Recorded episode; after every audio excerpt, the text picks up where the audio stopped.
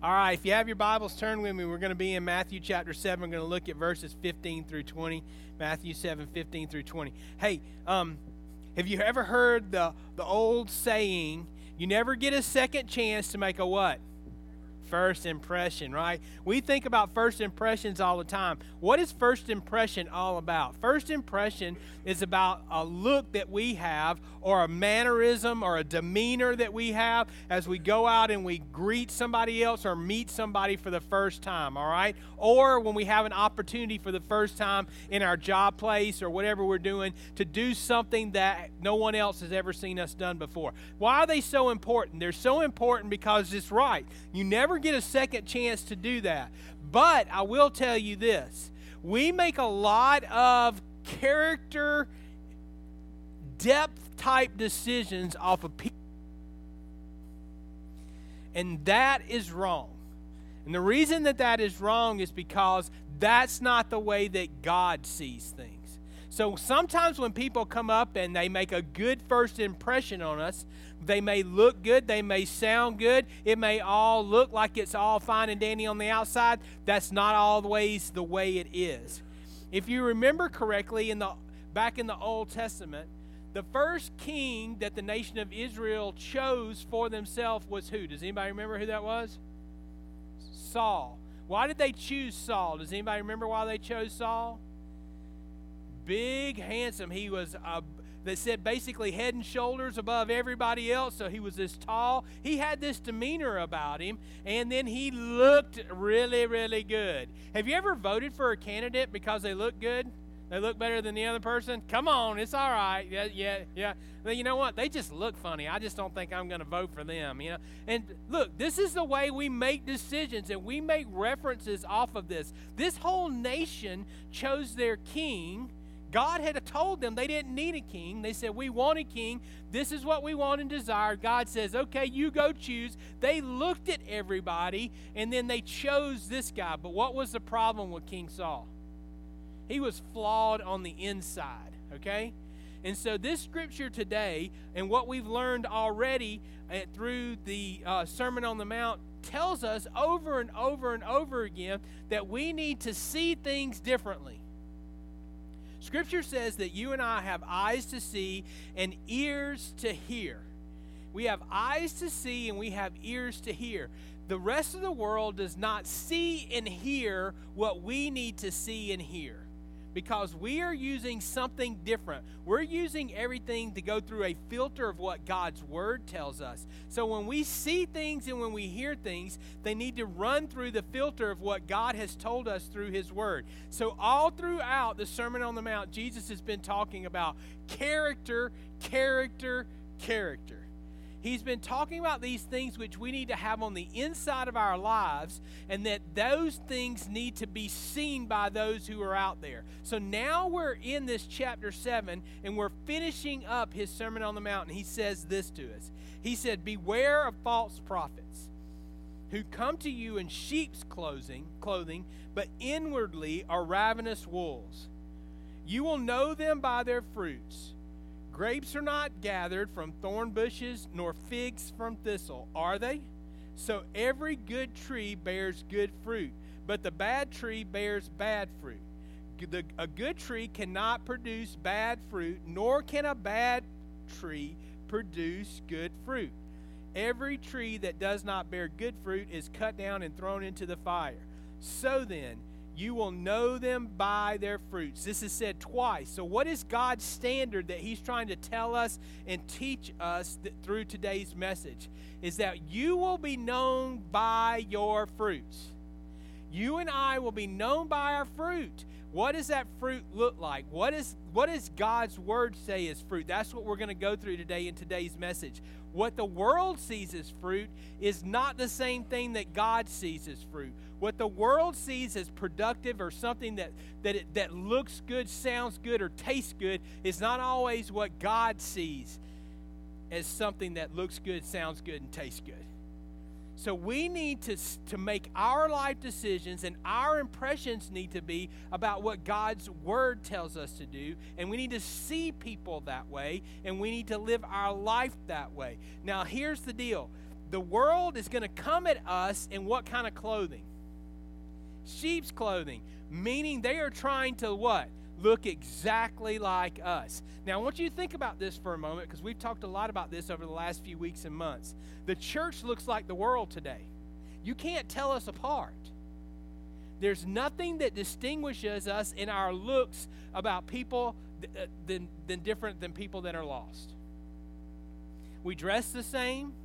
We want our children involved in the same things. We want to, to be liked by everybody else, just like everybody else in the world wants to be liked by everybody else. We don't do anything to separate ourselves or cause ourselves to stand out. Because in today's culture, that'll get you pointed out. And when you get pointed out in culture, I mean, that can go viral, can't it? I mean, all kinds of stuff can be put on the internet or something. Next thing you know, all kinds of people are mad at you and saying all kinds of stuff. So we need to be careful, right? No, we have to step up and step out. That's what God has called us to do. That's our challenge. Our challenge is to live the life that God has called us to live in a world that does not accept His vision or values. And so, as we live in this world, we cannot compromise what God has said to us, but we have to do it in such a way as that we're not seen as combative, but we're seen as people who live a life that is different from everyone else. But the world is still going to come at us trying to look the same way as people of God. Now, the, the scripture says false prophets, those who are false, are going to come at us in sheep's clothing, but inwardly they are ravenous wolves. So, all right, look, and I, am not going to belabor this. I'm not going to spend a whole lot of time on this because I'm, I'm not trying to be political or anything in this. Um, but there's, and, and then look, the, the, this is justified. We put ourselves as Christians in cahoots or with a presidential candidate, didn't we? And now that presidential candidate has become president and some of the things that he does that he sees as presidential is in stark contrast with who we are as identity as a people, is it not? So we have thrown our support behind a candidate. Now, look, I will say this: you know, it was a it was a tough deal for us as followers of Christ on either side. Uh, you know, in recent history of all presidential elections, to be honest with you. But this is what we do. Instead of letting our who we are as a people of God influence culture to a point where uh, political candidates want to act and be like us, we allow ourselves to hook up with political candidates and then expect them to act and be like us. And they're not doing it. Because why? Inside, on the inside, they're not like us. They're not like us. And so, in doing so, what have we done to the cause or to the uh, to our faith? We have allowed our faith to be brought down with that person's personality and that person's behavior because we are seen in association with it. Have you have you ever been guilty just because of the people that you hung out with? I'll tell you a story one time. Look, I was um, teenager, had gone to play golf after after school. All right, four of us riding. We'd gone played an entire round of golf at the Pea Patch that was in Oconee County. It was this you know cheap place that we could all go play golf and stuff. So we get drinks and stuff as we're leaving. So every single one of us have these big, long, you know, big, you know, 20 ounce cups of, of Coke or something like this. And so this was an old Scout Jeep that we were riding in. Does anybody remember an old Scout Jeep? So the top was off this old Scout Jeep. We're riding down the road and everything's fine. So I'm sitting in, in the passenger seat, okay? Guys driving, two other guys in the back. One of the guys in the back decides to stand up out of the blue and throw his drink at an oncoming car. All right? Uh, now, I'm, I'm sitting in the passenger seat. I'm, you know, follower of Christ, and everybody in the car knew it. And I was like, What are you doing? You know what I'm saying? It hits the windshield, person swerves, all this kind of stuff. It's a lady. She gets her car stopped. So we're in a Jeep Scout. That thing will not go very fast, right? So, I mean, it's like 45, 50 miles an hour. We're chugging down the road. This woman turned around. So as we get into the town of Watkinsville, she catches us. And uh, now this is an uh, adult woman, and we're teenagers in, in high school. So she pulls her car in front of our car at the red light, cuts us off, gets out of the car, and just goes crazy. You know, I mean, just just goes. You know, she starts letting us have it. And you know what? She knew us all. So she didn't not only let us have it, she started calling us by name. So guess what I did? I got my coke right here. I hadn't done anything. You know what I'm saying? I mean, I was on I was playing defense from that point. I was in the car with somebody who did something really really stupid and I was guilty by what? Association.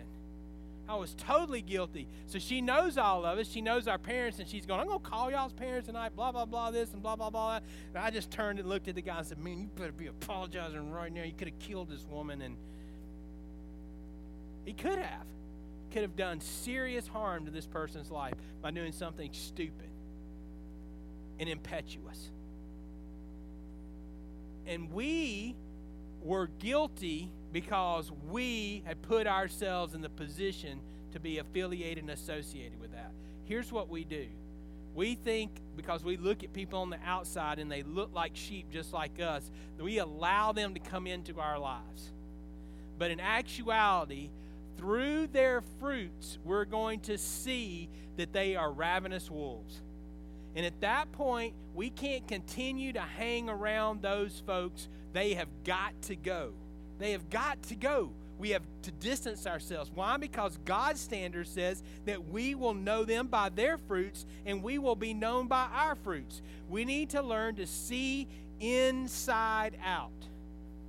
Inside out.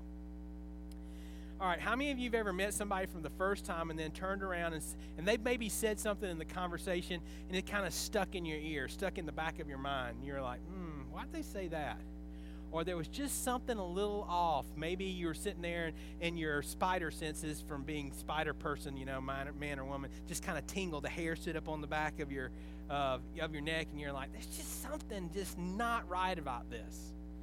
But yet, you still allowed yourself to be associated with that person over a period of time. Anybody ever had that happen? And then come to find out that they were different than what they were appearing to be, and you knew it all along, and I knew it all along but yet we chose to go that direction. We need to see when that that is God speaking to us. He's given us something that somebody else doesn't have. Let me tell you one other thing, all right? So, uh, church, I was on staff out. Guy comes as uh, in lieu of a call, all right? As he comes in lieu of a call, have I told y'all this story before? Uh, if I told you this story before, just shake at me so I won't tell it to you again. But um, so he comes in lieu of a call, and as he comes in lieu of a call, he gets up there and stands in front of everybody and he says, God made a mistake. And I was like, Oh, buddy, you just made a mistake. Because he's, he's talking about the potter and the clay. The clay was marred. All right, so he's preaching from Jeremiah, and he said, God made a mistake. And I'm like, Whoa, man, God doesn't make mistakes. you know what I'm saying?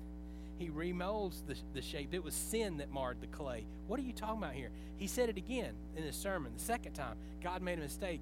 And at that point, I was like, hmm, what is going So the third time he said it, I'm done. I was sitting in like, I'm on staff at this church. And I'm in like the second row, and I'm like, this is crazy. So we vote. He gets four no votes that day. And I went home that day and I was like, who was listening to that sermon? If God, if a person of God stands up and, and says that he's a, a pastor of God, a preacher of God's word, and tells you three times in a sermon that God made a mistake, time out. Something is wrong. But in Luke, we had been without a pastor for three years, and everybody was what? They were tired, man. They wanted a preacher. They're tired of looking for somebody. And this guy stood up in front of everybody and said, God made a mistake three times in his sermon and got four no votes four. And me and Tamar talked about it, and we know we were two of them. My mom claimed she was one of them, but I don't know. so he gets four no votes. And so, anyway, it goes on. He ends up not coming, and, and that was a great thing for me because over the course of it, I was like, I don't know what I'm going to have to do. If, if they bring this guy on staff, I can't serve with that. I'm thinking, I'm going to lose my job. But God took care of all of it, and He took care of it because why? Because when He stood up there, He looked just like me. In God's church, He looked just like me. And He had a title that was just like me pastor, preacher. But He wasn't speaking what God said, was He? No, He wasn't speaking what the Word said. So, why do we still allow that? in the church. So, what I'm trying to tell you that here on this is it's not just parishioners sitting next to us that are dressed up like sheep but act like wolves. It is sometimes people who are standing before us behind podiums or with microphones calling themselves pastors and preachers that stand up and look like sheep but inwardly are wolves. And we have to be aware of that all the time. See the inside out. Look for the bad fruit. We're looking for that which is tainted, that which is spoiled, that which is rotten, that which is noxious. That's what bad fruit is. So, as it says that there's no way that a bad tree can produce good fruit, it's only going to produce bad fruit. Guess what's going to come from those ravenous wolves? Bad fruit is going to come. Now, what are the deeds? of the flesh that are evident. This is Galatians 5 19 through 21.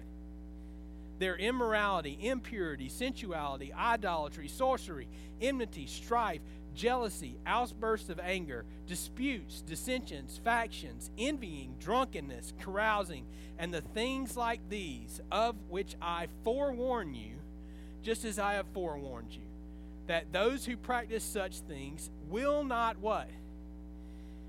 They're not going to heaven. So it doesn't matter what we say. Doesn't matter what we say. It's how we live. It's how we live that makes the difference. Words do have meaning, and they are very, very important. But your actions back up everything that comes out of your mouth. And we've already, we, if you go look in Matthew chapter 12, the mouth speaks out of the overflow of the heart. So, as we have all of this dissension that's within our country right now, through racism, through equality, through everything that we look at, it's because the heart is bad. We see people and we look at their dress and we think, hmm, they look like they're a rowdy person or they look like they're a good person, and we make a judgment and we make a call. But what we've got to do is we got to spend some time before we jump on that boat and make them our friend or we associate ourselves with them because on the inside they could be rotten to the core. That's the thing. I thought about doing this today. I thought about going by the grocery store and picking up a piece of fruit for you. It's the thing about an apple at the grocery store, right? Pick up an apple at the grocery store and then get home and cut it open and there's a worm inside of it. Didn't see that, did you? Couldn't see it from the outside. How'd that joker get in there? He was at the core on the seed. And he was birthed in there. He's been in there from the beginning. That's the same thing with all of us. We were born into sin. God has to save us out of our own sinful condition. He did that through the life of Christ. But see, we come at everybody thinking that, and I've heard this a lot at Mount Salem, and I've heard this a lot about people in church. They're a good person, but. you ever heard that? They're a good person. I like them a lot, but. They're a good person, and then, but. But what? And I want you to think about that in our own lives. Are people talking about us going, Tim Hunter's a good guy, but it is the but that I got to worry about. All right? And it is that's what you and I have to worry about and think about. Not only as we hear about other people and about their lives, but how our life is lived. I want no buts. None. Tim Hunter is a follower of Christ. He ain't perfect, but I don't want no I don't want a butt. But you can't trust him. but he doesn't finish. He doesn't do this. He doesn't do that. I don't want any buts. None whatsoever. That's what sets us apart. When we start giving in, the deeds of the flesh are evident immorality, impurity, sensuality, idolatry, sorcery, enmity, strife, jealousy, outbursts of anger. Look, some of this stuff we accept wholeheartedly. Somebody's got a temper, that's okay. No, it ain't. People are always watching. And today, they're always watching with their camera on their phone on. On. Watching the golf tournament last week, two weeks ago for the PGA, and they showed Tiger Woods on a putt, but they were back in the crowd. They were about 50, 75 feet away from the backside of the crowd. And when he went to putt, I swear to you, there were 500 phones in the air on watching him putt. And I'm like, oh my gosh. That was just a reminder to me of how much people are watching our lives. Not my life in particular on that, something like that. Because if they were trying to watch me putt, that'd be a funny thing, right? But the reality is is that somebody is looking at us all the time. So outbursts of anger we can't allow it. Just as much as we look for things like immorality and the things that we look for like idolatry and the things that we see because somebody's drunk or they're carousing around, we need to be looking at the stuff that's easily hid, like jealousy and envy and anger. Because we've got to flesh out all of these things in our lives. Because if we don't, we don't get what we think we deserve. The world thinks they can live like it wants, and God's going to be okay with sin. There's not going to be any judgment. In fact, it's preached a lot. There is no hell, or you can get out of hell free after a certain amount of time, you know, something like that, you know. There's all kinds of crazy stuff people think. You know, I may not be a Christian go to church, but those people are all hypocrites anyway, so I'll just make it without it. And we can excuse our way all that we want to to that, but we will not inherit the kingdom of heaven. Second thing, there's verification. So, just as much as we look at the inside out and we see the bad fruit, there needs to be verification of who we are. That's the good fruit. That is design authentication. That means something is genuine. That means that there are marks about it that let you know that it is good. Do you know that baptism is a mark of our lives? We were talking about this before, but baptism is an outward expression of an inward change. Why should somebody be baptized? Somebody should be baptized because they're different in the way that they were before, and it was exemplified in Christ. Was Christ sinful before? No, Christ was not. But he gave baptism to us as an example. And we should follow in that. That's what Scripture says. Just as this says, do this in remembrance of me when we do communion, that's what we do with baptism. So there are marks in our lives. In other words, there's a watermark in our life. The watermark in our life is our baptism. Doesn't mean that we are saved. It is showing a picture to the world that we are identifying ourselves as a follower of Christ. A watermark.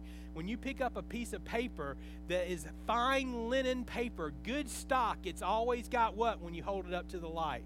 It's got a watermark in it. It's got something that shows you that this is authentic. Somewhere on this right here, probably there's some kind of manufacturing stamp to show you that this was made by this people on this day in this place. It's a certificate of authenticity. Authenticity. Yeah. Yeah, that word. We'll skip on because I'm not I'm not going back the third time. Authenticity. Mm. All right. So, it shows us to have good fruit. It, it brings that authentication to us. It says this in John 15, 4 and 5. Abide in me, and I in you. As the branch cannot bear fruit of itself unless it abides in the vine, so neither can you unless you abide in me. I am the vine, you are the branches. He who abides in me, and I in him, he bears much fruit. For apart from me, you can do nothing. And I've told you guys this before There are lots of people in the world who take money and they give it away. That's awesome. And it does help people. Can God be in that? Yes. Are they doing that? If they're not followers of Christ, are they getting credit for that from God? Is God deeming them righteous because of that? No. No, He is not. Because they've not chosen to follow Him, they've not surrendered their life to Him. But we see that and we go, What have you done, Tim? Well, I've served in this capacity in this place doing these things over this course of time, hoping to prove, well, what fruit is there? Well, and most times in pastors' lives on resumes, we talk about buildings and budgets and baptisms. And that's what we use to identify us as followers and, a, and fruitful people. But the reality is, are you different because you know me? That's the reality for every single one of us. Are you different because you know me? How are you different? Well, I'm meaner, Tim, because you're rotten. Then that's wrong. Are you closer to God because you've known me? Are you a better follower of Christ because you've known me? That's, that's how my life is going to be judged on the other side. That's not how my life is judged here, even, even in Christendom. And Brother Paul knows this. If we send a resume to somebody, uh, for somebody to look at us for a church, they're going to look at what? What has he done? Not how many people's lives has he impacted, but they're going to look at statistically what has he done? numerically. But Jesus says, You will bear much fruit if you remain in the vine. We're just got to stay close to Him. Galatians 5 22 through 24 goes on. This is right after it says the deeds of flesh of evidence. It says this, but the fruits of the Spirit are love, joy, peace, patient kindness, goodness, faithfulness, gentleness, self control. Against such things there is no law. Now, those who are belonging to Christ Jesus have crucified the flesh with its passions and its desires. The passions and desires of Christ should rule our life. When the passions and desires of the world rule our life, then we get ourselves in trouble. So we have to allow those things to all go. This is what verifies our life. This is what makes us who we are. This is what, what we leave behind. This is our legacy. Good vines, good trees produce good fruit. So when you're looking at a person who calls themselves a follower of Christ but has true anger issues or gets drunk all the time or is immoral then their deeds do not match their words. Now, somebody can have a mistake, but then there's repentance. The repentance is not just the words that come out of somebody's mouth, it takes time for someone else to be made whole, to be brought back to a place where they can be trusted. The last thing, I'm just calling this the frost warning. This is the warning right here. This should, this should make us cold on the inside. Not everyone who says to me, Lord, Lord, will enter into the kingdom of heaven, but he who does the will of my Father who is in heaven will enter. Many will say to me on that day, Lord, Lord, did we not prophesy in your name, and in your name cast out demons, and in your name perform many miracles? And then I will declare to them, I never knew you. Depart from me, you who practice lawlessness.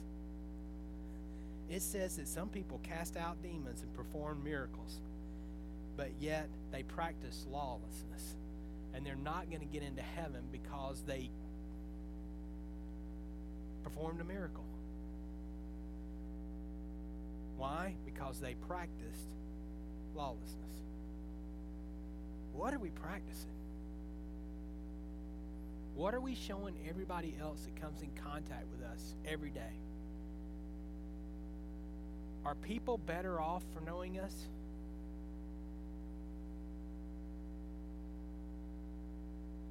Some of us can look and say, well, these people are better off for knowing us. Why? Or knowing me. Why? Because I tell them what to do all the time. Their life is a mess. You sure? You darn right I do. I tell them what to do and how to do it, and it's what God says, and I know that they are better off because they know me. And that's okay if you live that. If you live that.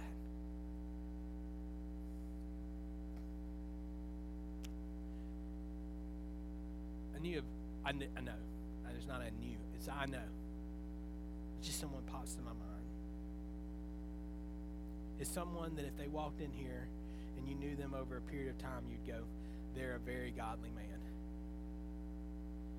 But I also know that they struggle with anger issues. And I've met people that worked with them. And they don't see that man the same way I see that man. And I've prayed earnestly for that man because he doesn't see it either. It's just anger.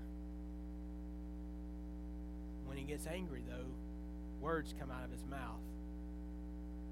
Those words are words that don't identify him as a follower of Christ. You see, his lack of being able to control himself speaks more volumes than the words that he tells everybody all the time.